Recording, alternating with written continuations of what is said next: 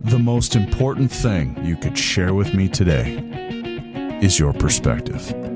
Because the freedom of perspective fuels the logic we use to defend truth.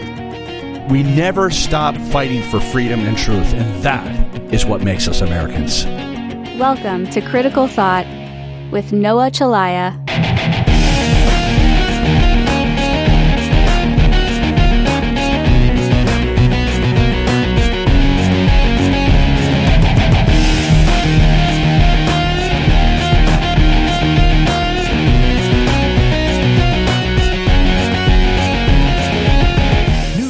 1310 KNOX 1079 1033 FM. Good morning. It is 100770 out. Our daytime high today 89. The July 14th shooting in Fargo, which killed one officer and wounded two others and a civilian, has put a spotlight on a device known as a binary trigger.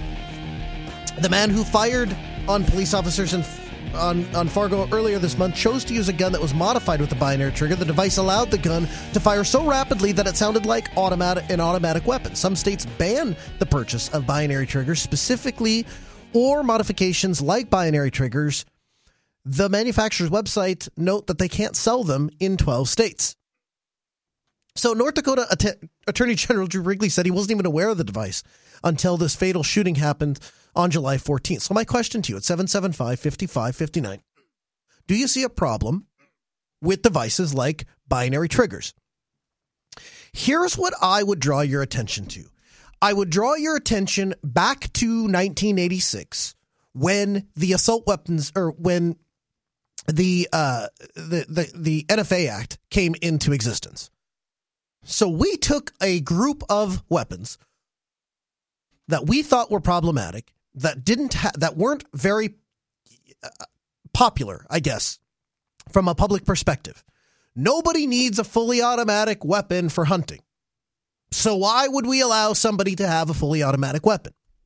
And we banned fully automatic weapons. We banned suppressors. We banned short barreled rifles. We banned sawed off shotgun. A lot of these things we banned, all under the guise that we were going to prevent mass shootings and we were going to prevent mass harm. Did it work? 775 5559. You're on KNOX. Good morning. Good morning, Noah. How are you today? I'm doing great. I'm fired up today. Awesome. Me too. It's a wonderful Monday, so that's great. But the binary triggers thing, I really don't think banning them is going to do anything. You know why? Why's that? Because uh, you have a pair of blue jeans on, I would suppose, right? As do I. Uh huh. Yeah, you know the little uh, the deal where a guy uh, hypothetically takes a thumb, puts it around there a certain way, and they bump fire it. Mhm. Or have you ever met people that are so good with their trigger finger that they can just shoot an AR, just a ran- regular standard uh, AR, uh, and it you you think that they have some sort of auto sear in there, but no, they're just that good at bump firing it. Yeah, and they can Yeah, dump it- the mag. Yeah, 100% I've seen it. Yeah, exactly. And uh, also, anybody with a, any numbskull with a 3D printer and knowledge of the right keywords can print out what is called an auto sear, and it is a felony. But do you think someone's committing a mass shooting really cares if that's a felony? I don't think so. Okay, so you've hit on three really important things in in in the in the minute and a half that I've had you on the phone. So the first thing is, we'll start here. You're not going to prevent somebody who wants to spit off a lot of rounds from spitting off a lot of rounds. You can do that via 3D printing. You can you, even before 3D printers were a, were a thing, there were ways to modify a gun and ways that you could craft an autosear to put that in. Or there are places, legitimately places, you can just buy them on the internet and they'll ship them to you. So that's a discussion for a different day.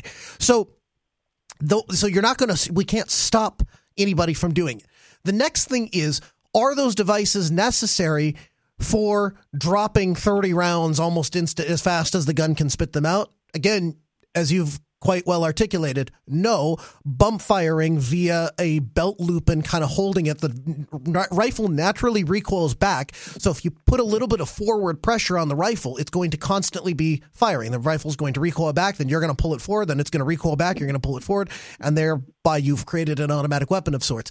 But here i think is the sticking point. Is bump firing do you so you've obviously done it. Do you think it's accurate? Is it an accurate way to shoot people or things no, I. uh The only time I do it is if I'm, you know, target shooting, and then I'm just like, hey, check this out with some buddies. But no, you want to be accurate. You're not going to bump fire. So here's so here's my point. My point is if we look back to 1986 and look at the NFA Act, we stopped automatic weapons because we thought those were the, the, the, most horrific thing ever. And what's happened is since that time, new technology has continued to come to guns that allow them to shoot more accurately and allow shooters to get more rounds on target quicker. And that's the, that's the design. That's the, the goal of any gun manufacturer is to be able to do that. So by banning, and anybody who shot a fully automatic weapon knows by the fourth round, you're shooting essentially straight up into the air because muzzle rise is a thing. So you, there's no way to accurately shoot a fully automatic weapon. Again, by the time you're at round three or four, it's shooting up in the air. Binary triggers are interesting because they allow you to, you know, you can you can let off a round. It essentially just lowers the amount of mechanical force that you have to apply to the gun to squeeze rounds out. And that could increase accuracy, I would think. That's quite a possibility. Well, the way I'm familiar with a binary trigger working is you pull the trigger and mm-hmm. then you release the trigger. Right. So for you pull the trigger once, it shoots, mm-hmm. and then you release the trigger, it shoots again. Mm-hmm. And I think that might be a little bit accurate, but eh, I don't know. I'll just stick with semi-automatic if I'm you know shooting at coyotes and whatnot. So. Well said, sir. I appreciate the call. Yeah, you have a good one. You too. 775 5559 number to join us. You can call or text that same number. Email us live at knoxradio.com. Are you uncomfortable with binary triggers? Is this a line too far? So I, when they banned bump stocks, came after bump stocks after the Vegas shooting. I and most other gun owners were slamming our heads into uh, the desk, the wall, whatever hard object was near because it felt better than trying to ration than the mental gymnastics that you'd have to do to try to rationalize this. Literally anybody who set foot on a gun range can tell you that a bump firing stock isn't going to help somebody who wants to cause mass casualty. It's an idiot. It, it, it does more to prevent you from being able to hit your target than it does to prevent you to hit your target. The only thing it's good for is releasing a lot of ammunition quickly. Binary triggers are different because, as the caller correctly pointed out, you pull back on the trigger, you're firing one round. When you release the trigger, you're setting off another round. Now, a lot of shooters that I've shot with don't like binary triggers. And the reason that they don't like binary triggers is because it forces you. So there's no way to stop shooting once you've started. Like if you're letting one round out, you're letting two go. And so there's I, have I've met a, a, a, a, lot of shooters that that don't like them. I've also been to shooting competitions where those sorts of things are banned. In uh, in some of the trap shooting competitions I've been at, they won't even let you shoot a, a gun even if it's not a binary trigger. In other words, it doesn't fire both when you pull the trigger as well as when you let it go. It only lets around out when you let the trigger go. They won't even let those uh, those uh, compete. But the goal of these devices at its most simpl- at its, its most basic, most simplistic form is you're reducing the amount of mechanical force that you have to put on the gun to discharge a round. Before we had binary triggers, what we had was triggers that were light. We would continually come up with lighter and lighter triggers. And then manufacturers started to get into trigger resets. So the idea is you'd pull the trigger back, you'd fire around you'd let go of the trigger ever so slightly until it clicked. And that was the minimum, you know, point to where you could pull the trigger back and, and squeeze off another round. And so you would oftentimes have inexperienced shooter that would completely let go of the trigger. The trigger would ride all the way to the to the to the front, and now you'd have to squeeze and pull up all of that slack before you'd get to the breaking point where you could fire off another round. I realize I'm treading on your attention span, but the reason that I'm pointing this out it's necessary to understand where the evolution of a binary trigger came from. So you had people that were sta- sitting at gun ranges and learning to pull it, pull a trigger, let off a round, and then slowly let go until they just until they hit that trigger reset. And in doing so, you can fire off rounds. I would submit to you about equally fast as you could with a binary trigger you know, you're squeeze off around, reset, squeeze off around, reset, squeeze off around, reset, squeeze off around, reset. It's it's going to be a constant. It's going to be one round after the other. It's going to sound like automatic gunfire, as the AP points it out. Because apparently that's the bar. Is if it sounds like automatic gunfire. If I if I listen and I go one round after the other, okay, that's automatic gun. That sounds like gun, automatic gunfire. That's the bar for us now. So a binary trigger is the next evolution of that. Instead of worrying about trying to get a perfect trigger reset to where you can come back and squeeze off the next round and preserve the most amount of accuracy that, that you would want with, with a firearm, binary trigger allows you to let the next round out as you're releasing the trigger. So, you know, it, it, unlike bump stocks and unlike fully automatic weapons, where if you're having an argument of does this actually do anything? My, again, my very first bar of any sort of legislation does it accomplish what they say it's going to accomplish? In the cases of bump stocks, in the case of fully automatic weapons, in the cases of short barreled rifles, you're not stopping anything or anyone. Nobody with reasonable firearm proficiency is grabbing a fully automatic weapon if they're trying to inflict a lot of damage. Heck, the US government doesn't even do that. Military has switched over to three round bursts. Why? Because it was useless to be firing rounds up into the air and hoping that they fall down uh, on somebody's head. It's just, it's a ridiculous way to try to operate a firearm. So they've switched to three round burst because it largely wasn't effective. I submit to you a binary trigger actually improves your ability to put rounds on target quicker. Now, is that a bad thing? 775 5559, I would argue it is not, and here's why. Manufacturers of firearms are, of course, going to continue to invest in innovation in the firearm industry, right? Go to any pistol competition and look at the types of guns that people are shooting at those competitions. Many, if not all of them, have some sort of modification. Brad Schmidt, the very first thing he did to his Walther when he bought it was he put in a, a, a new trigger, smoother trigger, faster trigger, lighter trigger, allows for a quicker trigger reset, all of the things, right? His son, when he bought the same Walther, uh, whatever the, the, the model he had, PPS, I think, the same model that he has, he went and bought a trigger upgrade. So where are you going to draw the line? If your argument to me is, well, we can't have binary triggers because it allows people to get off rounds too fast, well, where are you going to draw that line?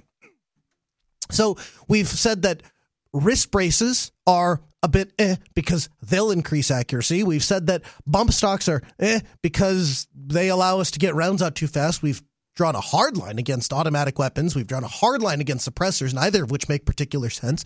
You have people coming against muzzle brakes, which does absolutely nothing for accuracy, and all it really does is our flash suppressors, which really just hide the flash of the uh, you know that's coming out the, the barrel end of, of the firearm. None of these things do anything whatsoever to dissuade a mass shooter. So if if and it's it's it's frustrating and disappointing to me that you can have a tragedy like this in Fargo. And the attorney general comes out and gives what I thought was a really fantastic message. And that was to say, let's change our attitude towards the, the way that we're living life. We have a we have the unique right and privilege to live free in the in this country that that many people around the world don't enjoy. And that comes at a cost and an officer paid with his life over, you know, w- within a week. And the answer back ha, you know, first it's anger and then it's hurt. And in his suggestion was to be worthy, to change your attitude. Stop the attitude, uh, you know, the hatred against police officers and the job they do. Be thankful for what they're willing to sacrifice. And the mainstream media looks at all of that and national news headlines, do they pick up on hey, there's a changing tide. An officer gave his life. Thank God that we have these police officers. No, we immediately pivot to, wow, you know what the problem was? It was the firearms upgrade. That that that's the that's the real story here. Kind of disappointing. We'll pick the conversation up on the other side. This is Critical Thought, KNOX.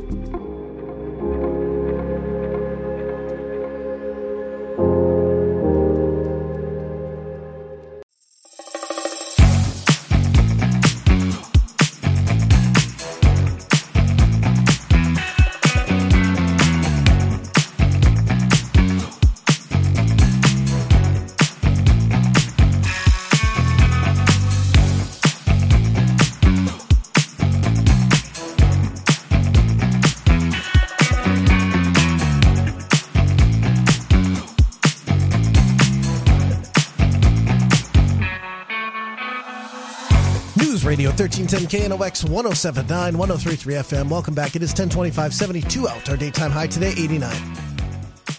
We're talking about binary triggers. The device used in the Fargo shooting, killing of a police officer, wounding of many others. In a somewhat disappointing twist, you know, attorney Drew Wrigley, I was so impressed with the way that he approached the situation and the way that that he, his take on things. You notice he doesn't fall for any of the media. Oh, it was an assault weapon. No, it was a 223 long rifle. Was it a deer rifle? Was it a sporting rifle? Was it an AR? Who cares? It was a long rifle that was chambered in 223. Though those are the facts. And if you want to read into the facts, you can read into the facts, but it doesn't, he's not going to demonize one rifle or the other. And, I just, all, all parts of it I thought were fantastic. And yet again, I wake up on Monday morning and the rest of the, the media has blown this binary trigger. That's the problem. 775 5559. You're on KNOX. Good morning. Bill, my um, point is not to look at what we can do to restrict guns, or, but what can we do to make things more fair for policemen? Oh, sure. You know, they're so outgunned out there, and they can't walk around and carry the kind of weapons they need to be on an even plane. Mm-hmm. And I just, you know, you send a policeman out there with a pistol, and then all of a sudden he's facing somebody with a semi-automatic rifle. Oh, 100%. So what do you think we can do to even the playing field a little bit? Yeah, it's a fantastic question, and and that that speaks to real solutions. And the answer there is, I think. So we give them equal or better weaponry, and to be fair, they had they had you know, they had uh, AR-15 rifles. They're just in their vehicles. They didn't expect to be in a shootout. They expected to go help somebody that that got into. That, that, that's what's so tragic about it. They were there for a traffic accident. Nobody thought they were going to be right. in a shootout, and so they were separated from their vehicles. They didn't have the opportunity. But I'll tell you what, training and diligence and and commitment to the task at hand meant that even outgunned um, uh, uh, uh, an, an, officer with a 17 round magazine and a Glock was still able to put a, a, a guy with a, a, far superior firepower down because he knew he had to. He relied on his training, got back into it, got the rounds where they needed to be. Right, and then we got a, a faction out there that's trying to make it worse on police you know, we can't ask people for IDs when they're walking down the street. We don't want the government listening in on our conversations, and you know, we're we're making it hard to identify people that might be potential problems. And and I just think that that we need to give law enforcement, um, FBI, we need to give them more power. I, I don't care if somebody listens in on my conversation to figure out if I'm a terrorist or not. Hmm. I don't care if somebody stops me on the street and asks me for an ID. You know, and and, and these people that want to restrict the policeman, you think, gosh, are we going to get anybody to be a policeman anymore?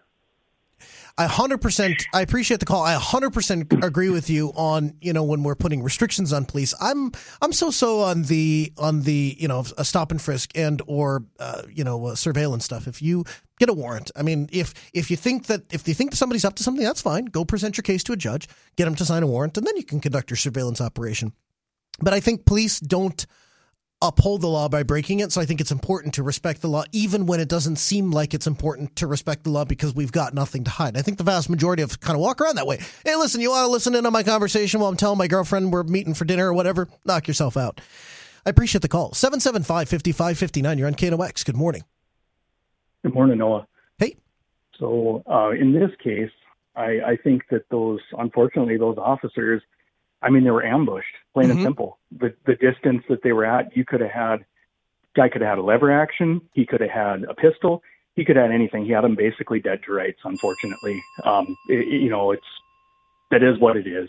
The binary trigger matters not in that case. Mm-hmm. Um, I mean, it, I just I don't I don't understand all the focus on that, and then also you don't see much in the news headlines about this guy making his own explosives and things to that. You know, right that that to me is a little more concerning. Um, I don't know how sophisticated they were. I mean, they filled some propane tanks. I guess I, I don't know. That's mm-hmm. still far more concerning. But there again, someone motivated to do really bad things is going to do really bad things. These officers were, I mean, they were on a routine traffic accidents, probably the last thing they thought is this is just some parked car with some guy in it. They probably didn't even pay it any mind. Exactly. And and unfortunately, he was he was basically. Uh, I mean, he had he had came to do one thing, and that was ambush him. Hundred percent. he probably wouldn't have stopped that. So And- thank and- God for the other uh, officer. Even with hindsight being twenty twenty, if we could look back, there's nothing you're going to change about that because you don't want people treating every parked car as a potential mass shooting suspect, and we don't want police Exactly. treating They people. could have they could have had their AR slung. I mean, you could have had Mhm. a lot of different things. I mean, unless you were at the ready, and even if they would have been, if they Yep. wouldn't have realized that that it, it's no different than making entry to a, a building or a house or something. They they didn't know where the threat was coming from. They didn't even know it was a threat until it was far too late. That's right. So, uh, I just I, I don't know. There's a lot of focus on that that trigger, and I I don't I don't understand it. So I thanks, pre- Noah. Yeah, I appreciate the call. 775 5559. You're on KNOX. Good morning.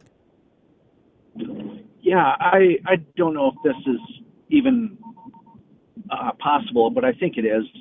Um, you know, I think uh, the military have drones flying overhead all the time uh, when they're in a, a battle situation, and of course those are multi multi million dollar drones. But could could they create a drone that would be able to uh, assist these police officers uh, anytime there's a traffic stop, they'd be able to uh, have an officer, you know, in house that would be overhead, um, assisting, looking for threats, maybe have deadly force available to the drone to assist these officers, and and basically have eyes in the sky, and, and maybe not so much in Fargo, but you know, Detroit and some of these other places. I I think UND would be a, a great place to start developing technology like this to to assist these police officers, these firemen, and, maybe they got stuff in the works already. But just a thought. No, it's a great thought, and you're right. They do have the the police department teams up with places like UND to create things like the Raven, so that that kind of technology absolutely exists, and it's absolutely getting cheaper. And you know, I don't see a privacy violation when it's hey, you're on a public street, so we want to have a camera up above so we can keep an eye on what's going around. Situational awareness, I'm all for that. Head over to the KNOX newsroom, get the latest from Doug Barrett. This is Critical Thought on KNOX.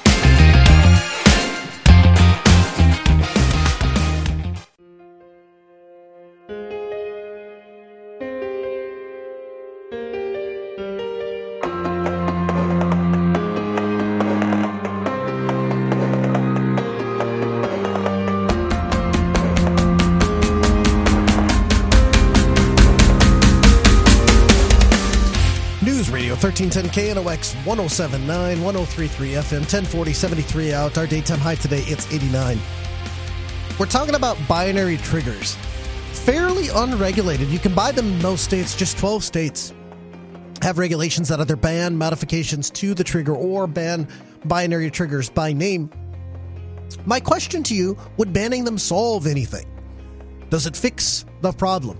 And I think to a degree, the larger issue at hand, which doesn't have a clear cut answer, is that firearm technology is outpacing regulation and it makes people that create firearm regulation uncomfortable because we found new technological ways to achieve, in some cases, I would argue, a more efficient means to an end. So the goal was to discharge more rounds accurately. We tried doing that with fully automatic weapons. Frankly, it was an abysmal failure from a technological standpoint if you take a firearm out and sit at a range and hold down the trigger, after the third or fourth round, you're shooting almost straight up into the air because muzzle rise is going to cause that, that firearm to rock backwards. And so the idea that you're going to have accurate rounds on target after the third or fourth round is kind of a pipe dream. And so we banned that, and I would argue that did very little. Most gun owners would argue that did very little, if anything, to curb gun violence. Now, with this shooting in Fargo, binary triggers, apparently that's the takeaway. Not not not the fact that an officer gave his life to save people from a, a street fair. That didn't make it to national news. Not the fact that many other officers were wounded in the process and that an officer was ultimately able to stop this guy. None of that made it in despite them being ambushed. None of that made it in. Where this guy came from and how why it was missed and why we imported violence into the United States, that we're not going to talk about. What we're going to talk about is the specific piece of technology that he attached to one of his firearms, that that's what takes the case, T- takes the cake, so to speak. Excuse me. 775 5559.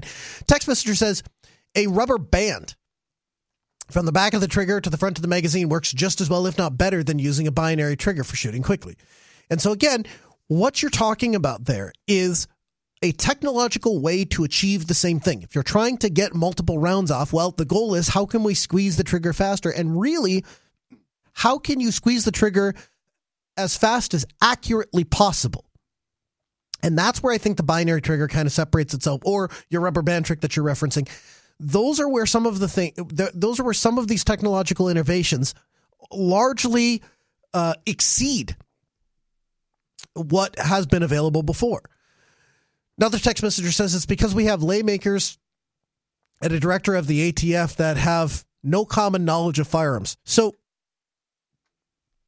I'd be the first person to stand up for you or with you to say that the ATF routinely oversteps its boundary. However, I would say this the ATF agents that I've talked to, the ones out of Fargo, have more guns than I do and are more passionate about gun rights than most of you are.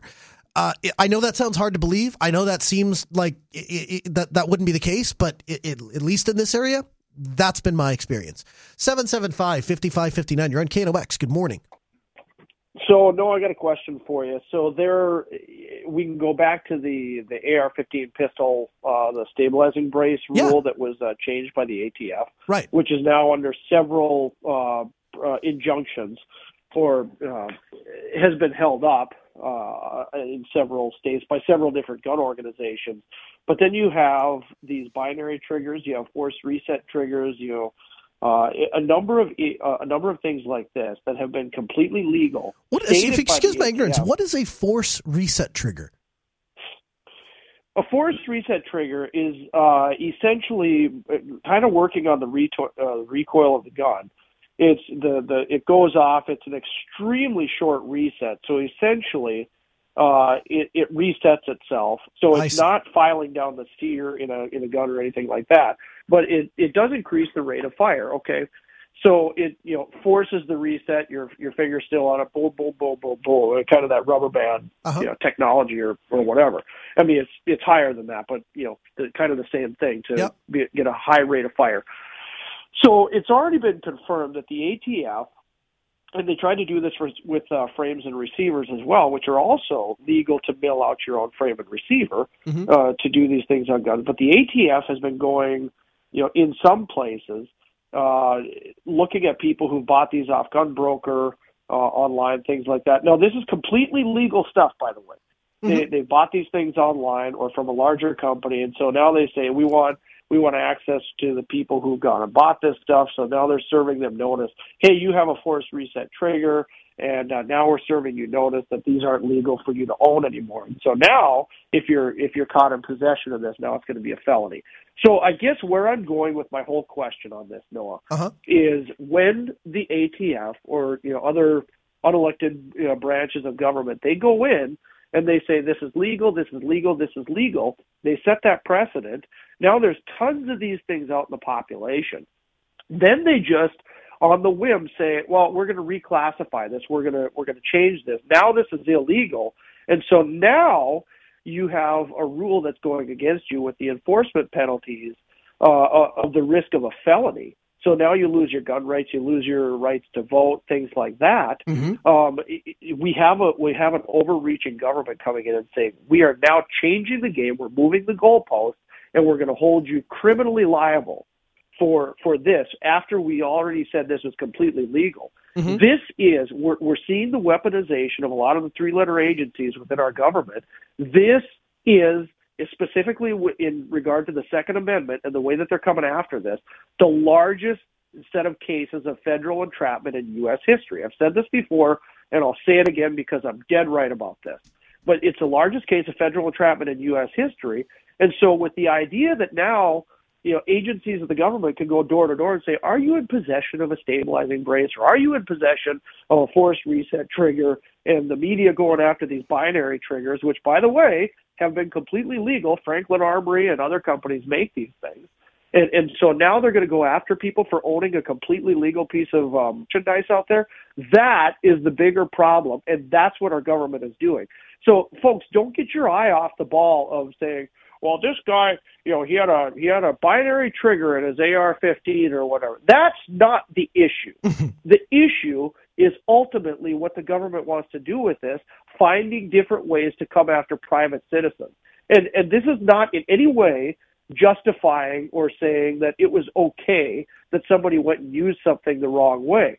But but we all have that possibility within us to use a particular tool at our disposal in the wrong way. The idea is can the government now go down this road of saying we're just going to you know preliminarily say if you own this well now you have intent to use this the wrong way. That's the wrong direction for our country. I appreciate the call. Thanks. 775-5559 a number to join us. You can call that number email us live at knoxradio.com so what i take away from that last interaction is so I, looked up Franklin Armory. So they absolutely have drop-in triggers for all sorts of different uh, drop-in binary triggers for all different sorts of rifles.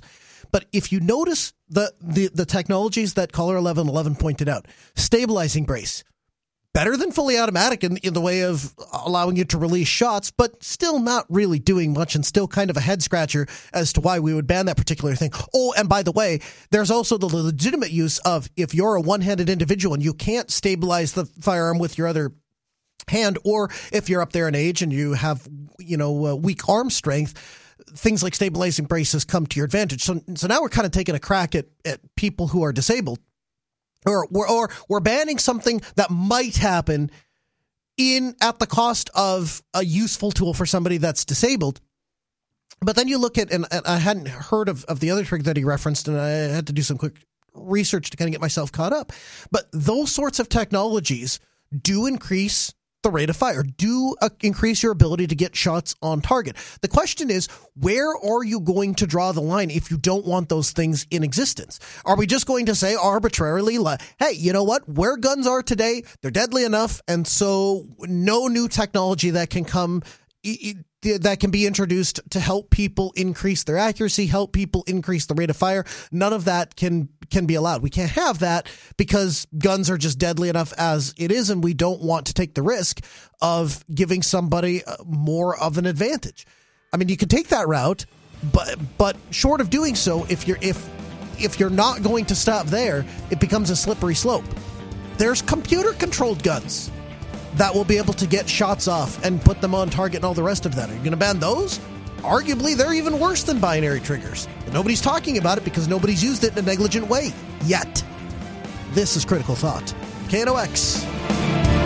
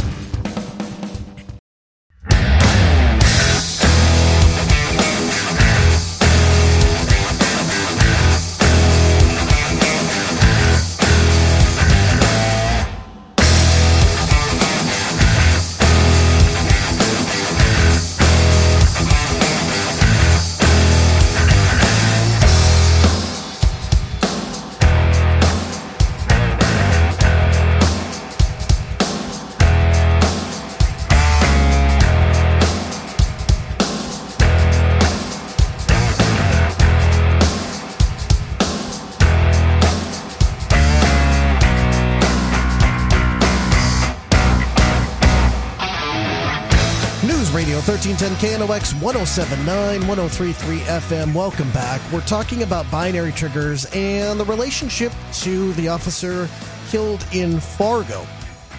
Does banning a particular firearm technology does it solve a problem? I don't think it does. I think it honestly just can, kind of confuses the issue. Although I'll give credit where credit's due. At least this time, the thing that they're going after that they want to ban, at least it does the thing that they say it does, and at least banning it would accomplish what they say it would accomplish.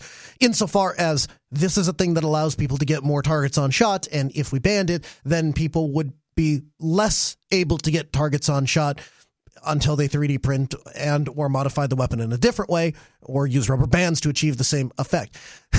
Text messages last week you were calling us racist because we wanted to export Muhammad's. Now you're saying it's okay.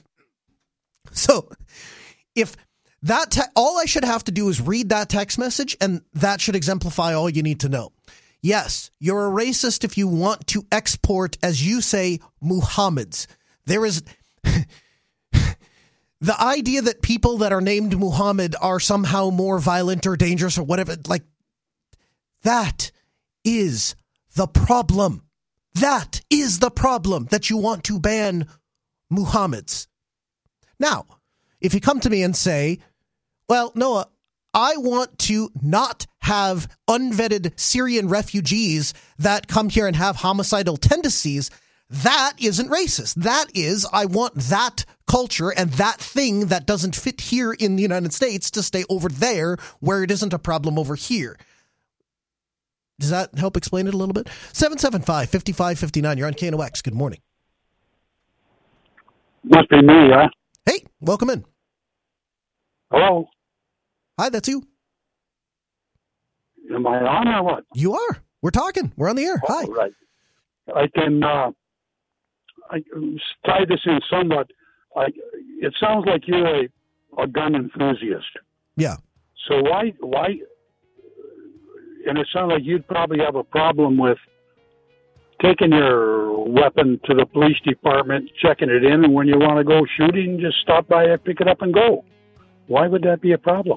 Uh, I did that actually in college because I wasn't allowed to carry a firearm on campus. That's exactly what I did. I check it into the police department, and then when I wanted it, I'd come take it out. The problem, and so that works Yeah. fine for going to the range and practicing and all the rest of it. How do I defend myself with it though? Oh, yeah, that would be a problem. That would be a problem. I appreciate the call. But well, all right. Uh, sorry, I'm up against my top of the hour. I, I, I got to run. We'll head to ABC News, get the latest from ABC News, followed by local news headlines. This is Critical Thought, KNOX.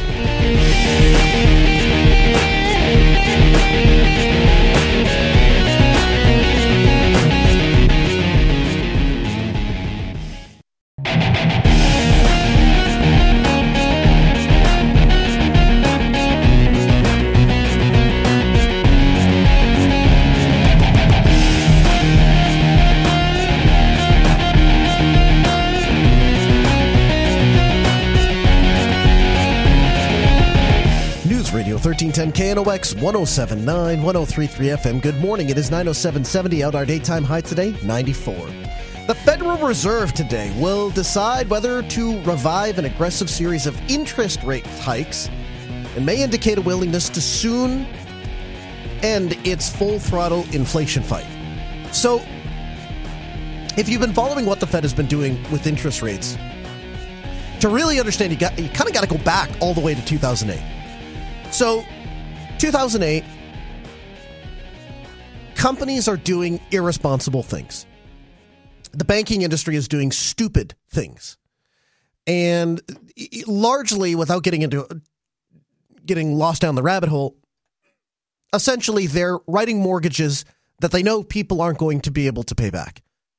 They're doing that because there are insurance policies that will pay out if the person can't pay the mortgage back, so they don't care.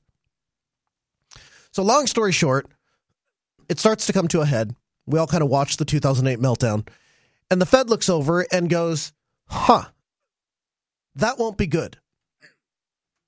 If the banks call all of these mortgages and all these all this bad debt, it's going to kick people out of their houses. The economy is going to come to a crash. We're going to go into a recession. We got to do something. So they start this process of purchasing massive amounts of debt. They called it quantitative easing. And the idea is essentially they injected free money into the economy with the idea that this will prevent all of these things from crashing. So you're a bank and you have, let's say, for the sake of discussion, $100,000 and you've loaned, let's say, $75,000 out and it's in bad debt. And so you're not going to get paid back. And so you're like, hey, I, that's it. I'm not loaning any more money. So the Fed buys your $75,000 of debt. So now you're back to 100. So the Fed was banking on the idea, no pun intended, that these banks and other institutions are going to lend money back out. Or in the case of retail stores, they're going to hire employees, or they're going to hire people, or they're going to put jobs back on. All the things that we want to see happen inside of a market. But because this is largely a huge experiment that nobody's ever done before, nobody really knows what to expect, companies don't do that. They hang on to the money. And they, they say to themselves, well, that's weird that we did all this bad stuff and the government's just going to come in and put a floor under us. So the only thing to do is go up. That doesn't make sense. Like that, ha- that has to get undone at some point. So we get to the end of quantitative easing one or QE one, and hasn't really moved the needle. A little bit, but not much. So we go into QE two. Well, with QE two, it starts to have an effect. But it doesn't have as big of an effect as the Fed wants because what these companies are doing is instead of giving the money or passing the money or the credit lines down to people, they start buying their own stock. Why? Because at the end of the day, they're a company and the only thing they're really responsible to is the shareholders. And so if you have a hundred stocks for sale, and let's say it's worth 50 bucks a share, and you buy half of those shares off of the market and own them again, well, now there's only 50 shares left. So what happens to the price of those shares? They go up. So they take the money that was allocated by Congress through the Fed and purchase these stock shares to drive the price of these stocks up. So has a little bit of an effect. They start to see some lending, but largely companies are lining their own pockets. So people, the easiest way to make money is to have money, right? So billionaires and people that have lots of wealth who are heavily invested, their stock price is going to the roof. They're happy. Their wealth is effectively almost doubled. Everybody's doing great, still not really having an effect on the market. So fast forward 10 years later, 2017, 2018, somewhere in there. Now they've tried quantitative easing for almost 10 years. And as you might expect, after a certain amount of time, these companies are like, hey, I guess there really is no floor. There's really no way that we can fail. We can only go up. But instead of hiring people and putting more people back to work, what do companies invest in? Automation, manufacturing, uh, computers and technology, things that they can use to replace people. So it, in some ways, has kind of the opposite effect. Additionally, a bunch of garbage companies come up out of nowhere. Why? Because money's cheap. You're talking the lowest rate for borrowing money uh, that we've seen since like 2006, 2007. And so people are borrow or since 2006, 2007, excuse me. So all of these companies start and and and venture capitalists start giving money to all these people. Anybody that has an idea for any sort of company whatsoever pops up. Also, you have all of these little investment companies that are coming up because normal people are walking around going, gee, I don't really understand the market and economics and all that other stuff, but it sure looks like there's a lot of free money coming out. How do I get a piece of that? Well, you download this little app and, and, you know, slide the little risk adjuster from heavy risk to no risk and let it go.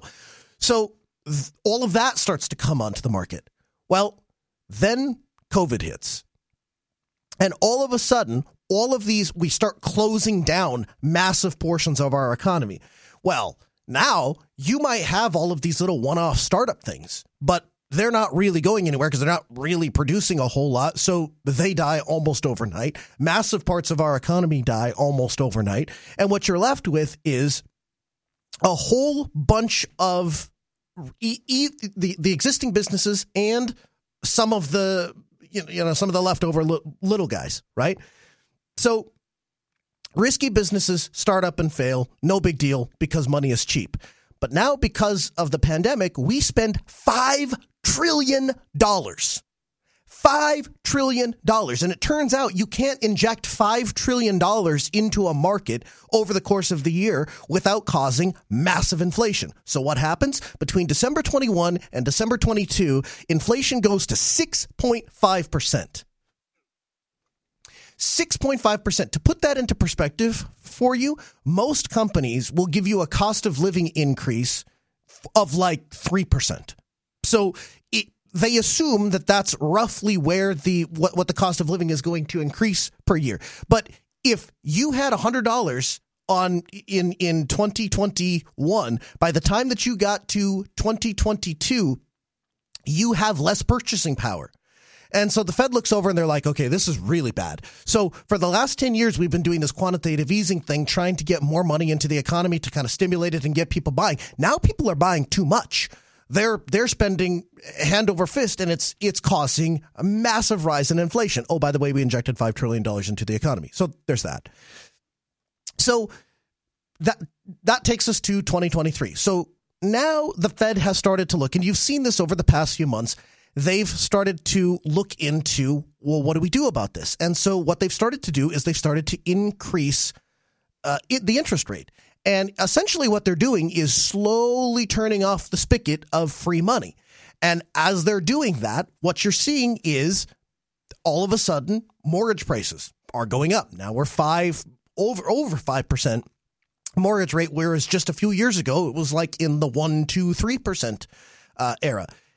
You have money for lending and small business loans and capitalist funds. All of those things have essentially dried up because money has become more expensive. And so, what the Fed is wanting to do is they want people to put money into safer places. They want you to put money into bonds and into CDs and into savings accounts and retain money, not spend it. The concern there is if you turn the tap of free money off too fast, you send the country into a depression or a recession.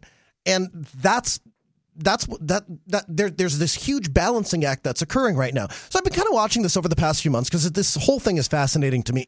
Since 2008, this idea of quantitative easing is fascinating to me. That the that the that the, that the central bank can purchase debt from private industry so that there is no risk to private industry of making these terrible loans. And oh, by the way, the entire thing came to light because we were doing irresponsible things in the first place.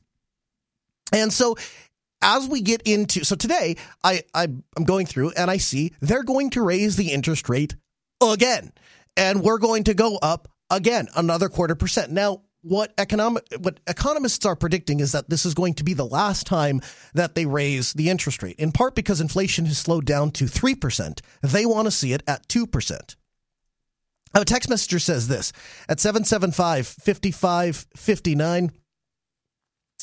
Uh, text messenger says you can thank Trump for most of that debt. Absolutely, as it relates to the pandemic relief. Yes, he was the one that signed it in. He's the one that signed it into law.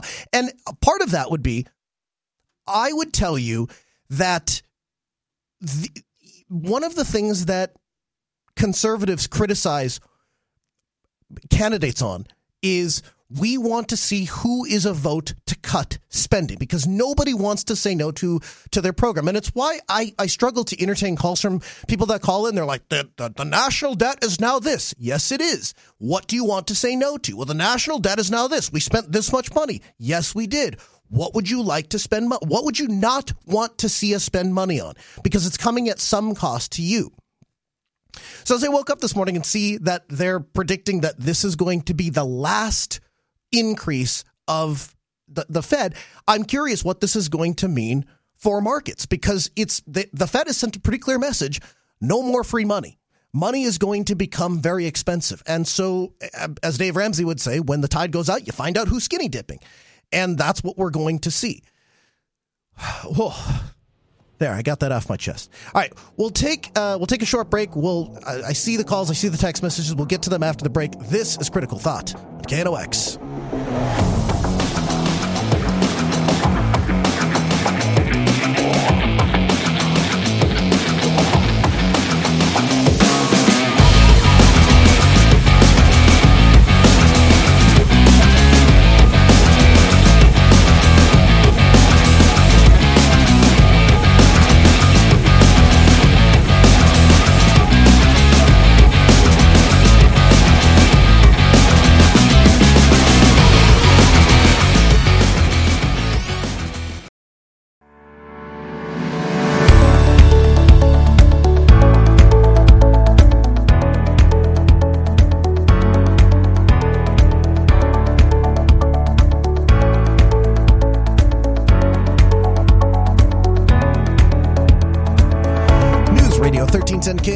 1079 1033 FM. Welcome back. 923 72. Daytime high today 84. Text messenger says, Noah, we just started talking about the whole federal money loan stuff.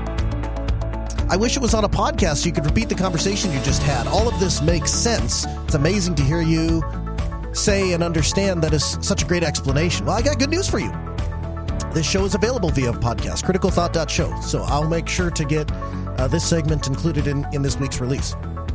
But yeah, any anytime I, I try to get anything that has national relevance or if it's something that is of particular importance, local relevance. So, for example, we talked about the shooting down in Fargo. Most of that stuff makes it into the podcast, although I have to do it on my own time. So it uh, doesn't happen every week.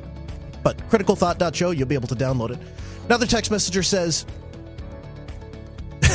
so, text messenger says between 2021 and 2023, many companies have more than doubled in value over the over those years. That's a sign of a healthy, growing economy. No, it's not, and I'll explain why in a second. 775 5559, you're on KNOX. Good morning.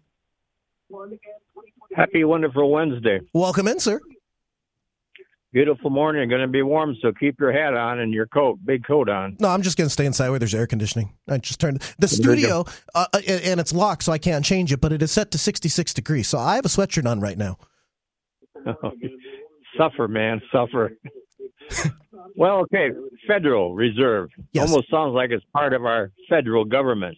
It's not. It's not actually. I, so so this this this took me this to I I I sat down and I was like I need to understand how the how the Federal Reserve or how the Fed works and I, it it took me I had I, it, took substantial amounts of reading to get my head wrapped around it but it's actually not run by the federal government. Yeah. And so many people, so many Americans don't realize that or know it, not been taught it. And it's wrong. Mm-hmm. Well, it's wrong. in part because here's the problem, right? It's our version of a central bank. So in every other country, it would be it would be owned by the by the government. In this country, it's not. But you can't really point to. It's also not a private bank because it has influence and and Congress allocates money to it. So it, it I don't know. It's a weird. it's a weird system. It's twisted. Have a great, wonderful day. You too. Thanks for calling. 775 5559, number to join us. Okay, so this text message that says between 2021 and 2023, are a lot of these companies have doubled in value and size over the last year. It's a sign of a healthy economy. Here's why that's not accurate. So think about it. In 2021, we have a company that makes widgets. We'll call it Widgets ABCs.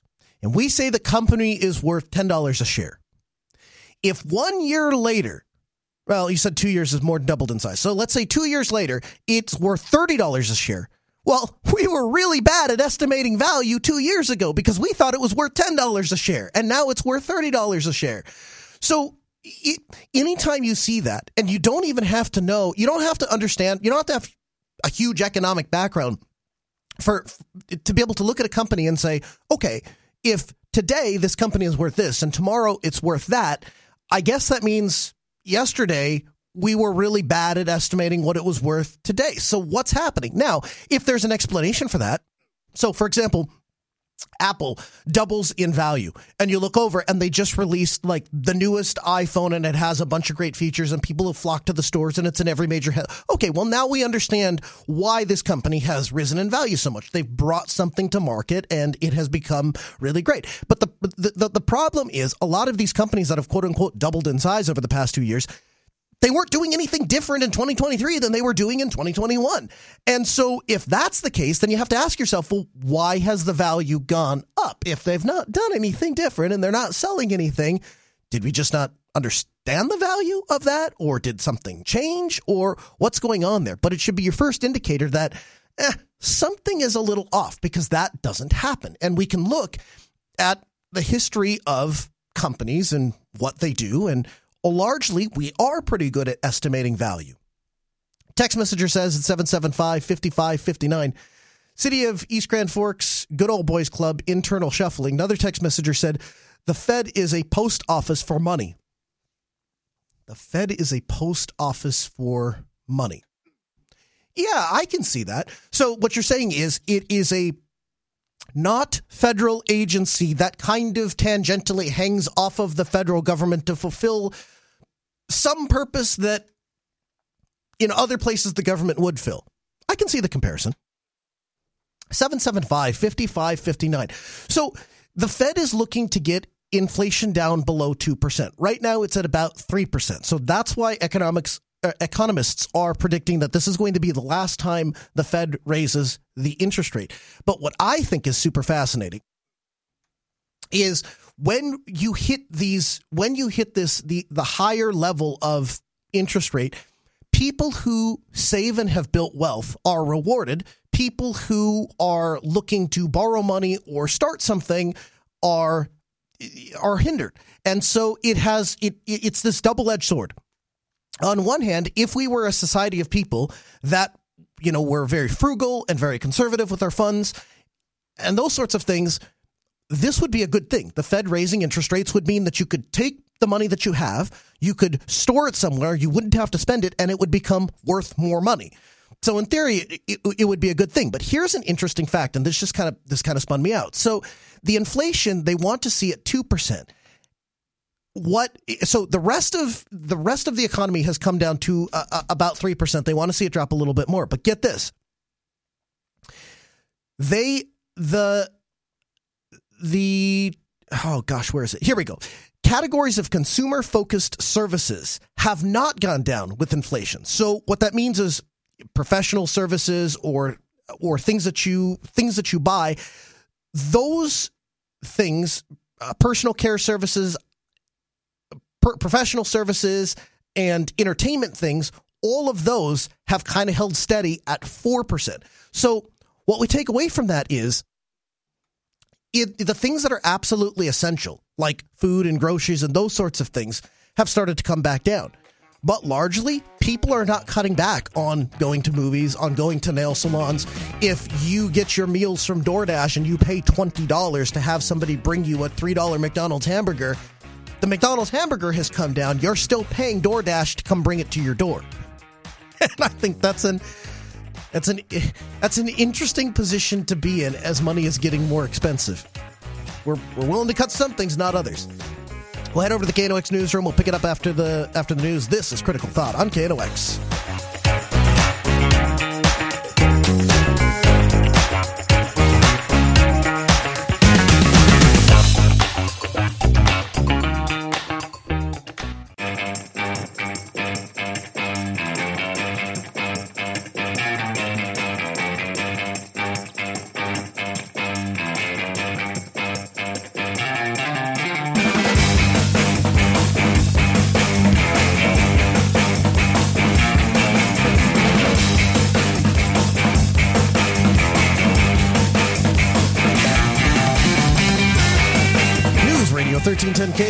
1079 1033 FM. Welcome back. It is 940, 74 out. Our daytime high today, 94. We're talking about the Fed and their decision to raise the interest rate another 0.25%. Economists surveyed by Bloomberg this month expect the Fed to impose this quarter percent or quarter point rate increase today. However, economists said they expect this move to be the last to curb inflation, the inflation battle. So, for more than a year, the Federal Reserve has aimed to roll back prices by slowing down the economy. They're raising the price of money, making it more expensive, and the idea there is to make uh, to slow the economy down. 775 5559. You're on KNOX. Good morning. Hello. Good morning. Hey. Hi. What's up? Uh, I was going to report a hole in one. A hole in one? to do that. Uh, I don't. This is the on-air line for KNOX, but uh, so I, I we'll, I'll, I mean, I'll happily give you an applause for a hole in one, but uh, unfortunately, I, I don't know. They just told me to call in, and I, and I'm like, okay, and they gave me the number, and I'm just working the golf shop. It was a, an older gentleman, Rick Lindback, Okay. hole nine at Lincoln Golf Course in Grand Forks. Okay, and and what what was? Uh, you'll have to forgive me because I'm not a golf person. What happens when someone gets a hole, a hole in one? Do we cheer? Or? I think we cheer, yeah. Okay, I uh, I I can do that. awesome. All right. Thank you very much. Yeah, you bet. All right, goodbye. Okay, take care. Uh, let's see. 775 5559. Number to join us. You can call or text that same number. Email us live at knoxradio.com. So, the Fed, man, this is calls we get sometimes. Uh, so, the Fed decides that they're going to r- raise the rate again. And what there, there's a couple things that, here we go. 775 5559. You're on KNOX. Good morning. Morning, Noah. How are you? I'm doing great. How are you doing? Indifferent. So, as the Fed is raising the interest rates, just go back into the 70s and look at the same thing. Mm-hmm. When they interest, uh, when they raise the interest rates, they, in a sense, revalue the dollar and devalue gold. Right. Um, there's there's some there's some synergies that are taking place with regards to that. Um, but my two biggest concerns for the Fed are how does the Fed have the authority to create a Fed Now account for every citizen in the United States and basically do away with the contractual agreement that you and I and everyone else has entered into with our banks. So, Fed Now is not like there isn't necessarily an account created. You don't have to use it, right? And really, Fed Now works directly with your bank. So, the bank According says, to Lynette Zang, Mhm. a, a an international economist and financier, she is saying that an account has been created for each and every one of us. Hmm. Now I trust her as I've been listening to her, Jim Rickards, Andy Schectman, uh, Gerald Celente, and Robert Kiyosaki. And they're all telling me that on the 22nd of August, uh, Brazil, Russia, India, China, South Africa, the BRICS nations are having a meeting. Mm-hmm. And some of the smaller groups like the Asian Summit or East Asian Summit and uh, European Summit, they're all going to get together and they're all going to stand up a new bank that their currency is backed by gold. Now, the Fed is going to be puckered up with that because if they were to go into a poker game with all of those other countries, Uh-huh. they would get laughed out because their currency is backed by nothing. okay, All of the other all of the other countries have fiat currency as well, but what they're finding, what I'm getting at, Noah, is these economists are talking about going back to a precious metal backed currency. okay, So the Fed is standing standing up this Fed Now account, but they're also pushing a CBDC or Yes, central yes. bank digital currency. Yes, a hundred percent. And actually, hold on. Let's I, I wonder how fast I can get to this. So, if if if this kind of stuff fascinates you, you check out cbdctracker.org and it is it's a handy site for keeping track of the progress uh, of of CBDCs around the world. Um Yep. So yeah, if you're I mean yeah, mm, fascinating stuff. So I want to go back to the Fed now thing for just a second. So the Fed now is only only 35 banks have adopted Fed now. So I'm I question the idea that there's an account created for every person because not every person has an account at one of the 35 banks that have partnered with with Fed now to incorporate it. And I'm not saying we won't eventually get there. I'm not saying that it doesn't ultimately lead to the federal government having control over your transactions and money and monetary. I'm not saying any of that. I'm just saying today I'm not buying that everybody has a Fed Now account because only 35 banks are participating in the program. Well, those 35 banks may be those 35 banks that are too big to fail that have already been identified. Remember Sure. what Janet Yellen said about uh, the Silicon Valley Bank when she was asked about are all the banks going to be covered under this? She said no. Right. Only certain banks are going to be covered. So you say 35. I submit that those are the ones that are going to be, those are the ones that are going to be allowed to play within the Federal Reserve Fed now. And everyone else, That's right. sorry, see ya. Oh, I, I Now, think they could choose to, go in, point but is this: it's counterparty risk. Whether it's the bank or it's the Federal Reserve, if I have a dollar that used to be worth a dollar, but according to Lynette Zang, now is worth somewhere between three cents and 35 cents, Lincoln didn't free the slaves. Everyone's working for three to 33 cents to a dollar. And, and that in itself kind of makes me feel even more that I'm being taken advantage of because I had a $20 bill in my hand and then Department of Treasury and the Federal Reserve printed more of those. So didn't that, didn't those more just devalue what I had in my hand? Yes. When we when what we I'm put getting five at is when we put five getting ready on. to repeat One thing at a time. itself. When we put five trillion dollars into the economy, you're absolutely right. Your purchasing t- power of the twenty dollars you had is now less. Yes, and when it's backed by nothing, even more so less. That that's true. That's true. There is no intrinsic value in a dollar. It's a fairly it's a fairly horrible currency from the standpoint that there's not a lot of space to write on it. It's not even really paper. It's partially cloth. So there is not a lot of intrinsic. I- I- it's only valuable because the government says it's valuable. Exactly. I, I submit on the 22nd that um, with this new international gold-backed currency, that's going to put the Fed and Department of Treasury into a position where people are going to start asking more about what their money's backed by.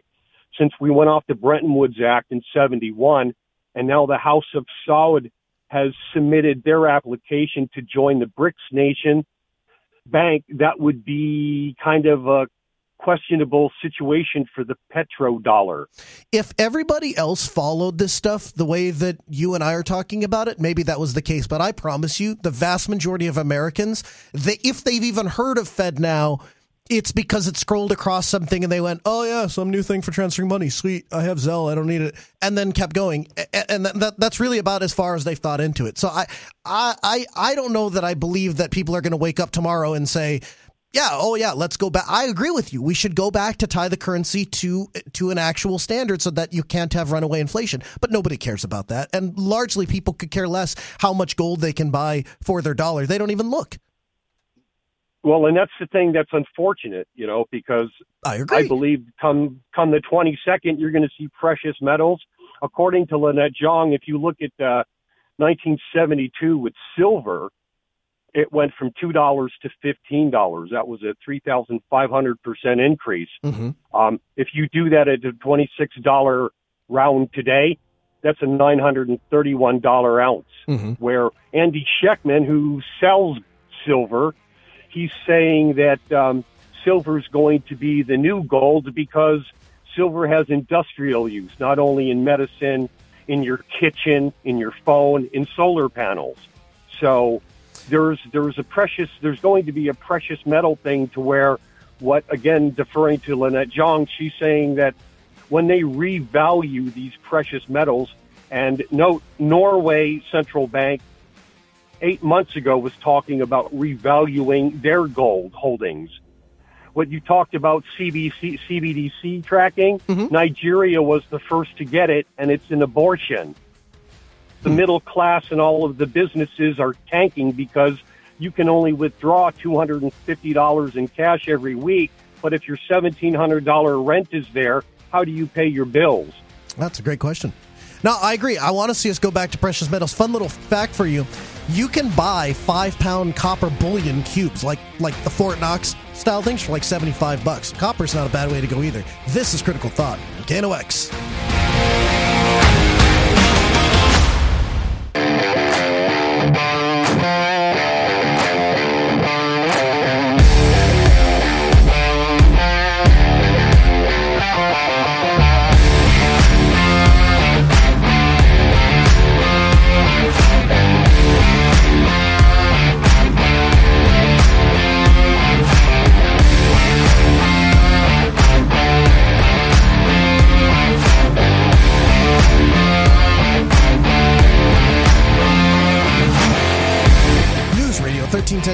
1310 1079 1033 FM. Good morning.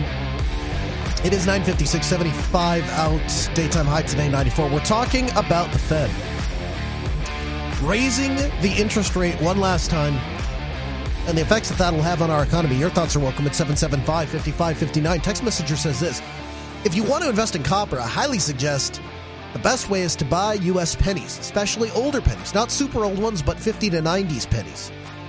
The amount of copper in a U.S. penny is worth more than in raw metal than the penny is at face value. So here, here is my interest in copper. My interest in copper really, it, it, precious metals to me, it, you know, I look at it the same way I look at guns. I've never lost money on buying guns. I don't really ever sell guns, but never lost money on guns.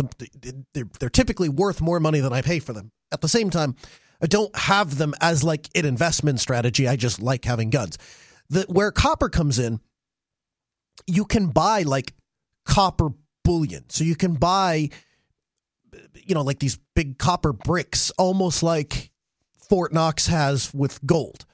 And it it's like the child in me appeals to having like, oh, look at this. You've, I've, got these things and they're going to be worth more money because they're big metal things, you know, and it's really more for amusement than, than an actual investment strategy. Text messenger says this, Noah, it's what happened to our gold that was in Fort Knox. So that's a great question. We left the gold standard. You were given dollars. See, this is what I'm saying. This is why when people call and say, "Oh yeah, you know what's going to happen when this when this thing comes out, people are going to look and say the rest of the world is going to a precious metal standard, so we're going to want to know." No, no, we're not. No, we're not because half the people aren't even going to be aware of what I'm about to say. When we left the gold standard, it was it used to be Fort Knox had gold for every dollar that you had in circulation. So if you had a dollar, you could take it ultimately and turn it in and go get gold out of it. When we left the gold standard, we left. And so it was no longer your gold. Now it's Fort Knox's gold, and you get a you get a fiat currency, and you'll be happy with it.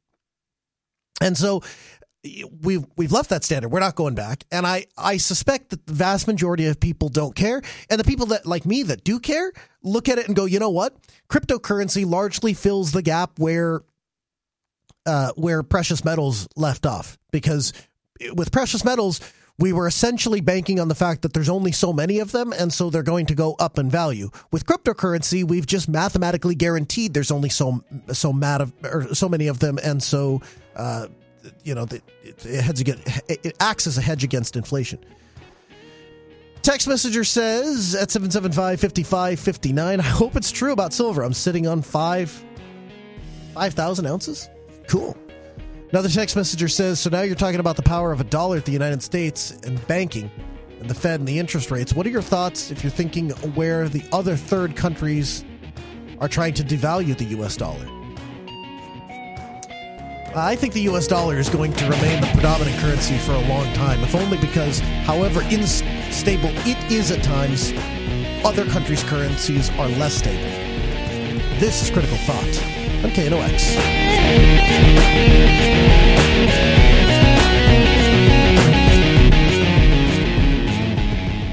Thanks for listening to Critical Thought. Download the show notes at criticalthought.show. The content from this episode was taken from the live radio show, which airs every weekday from 9 a.m. to noon on Newstalk 1310 KNOX, streamed online at knoxradio.com.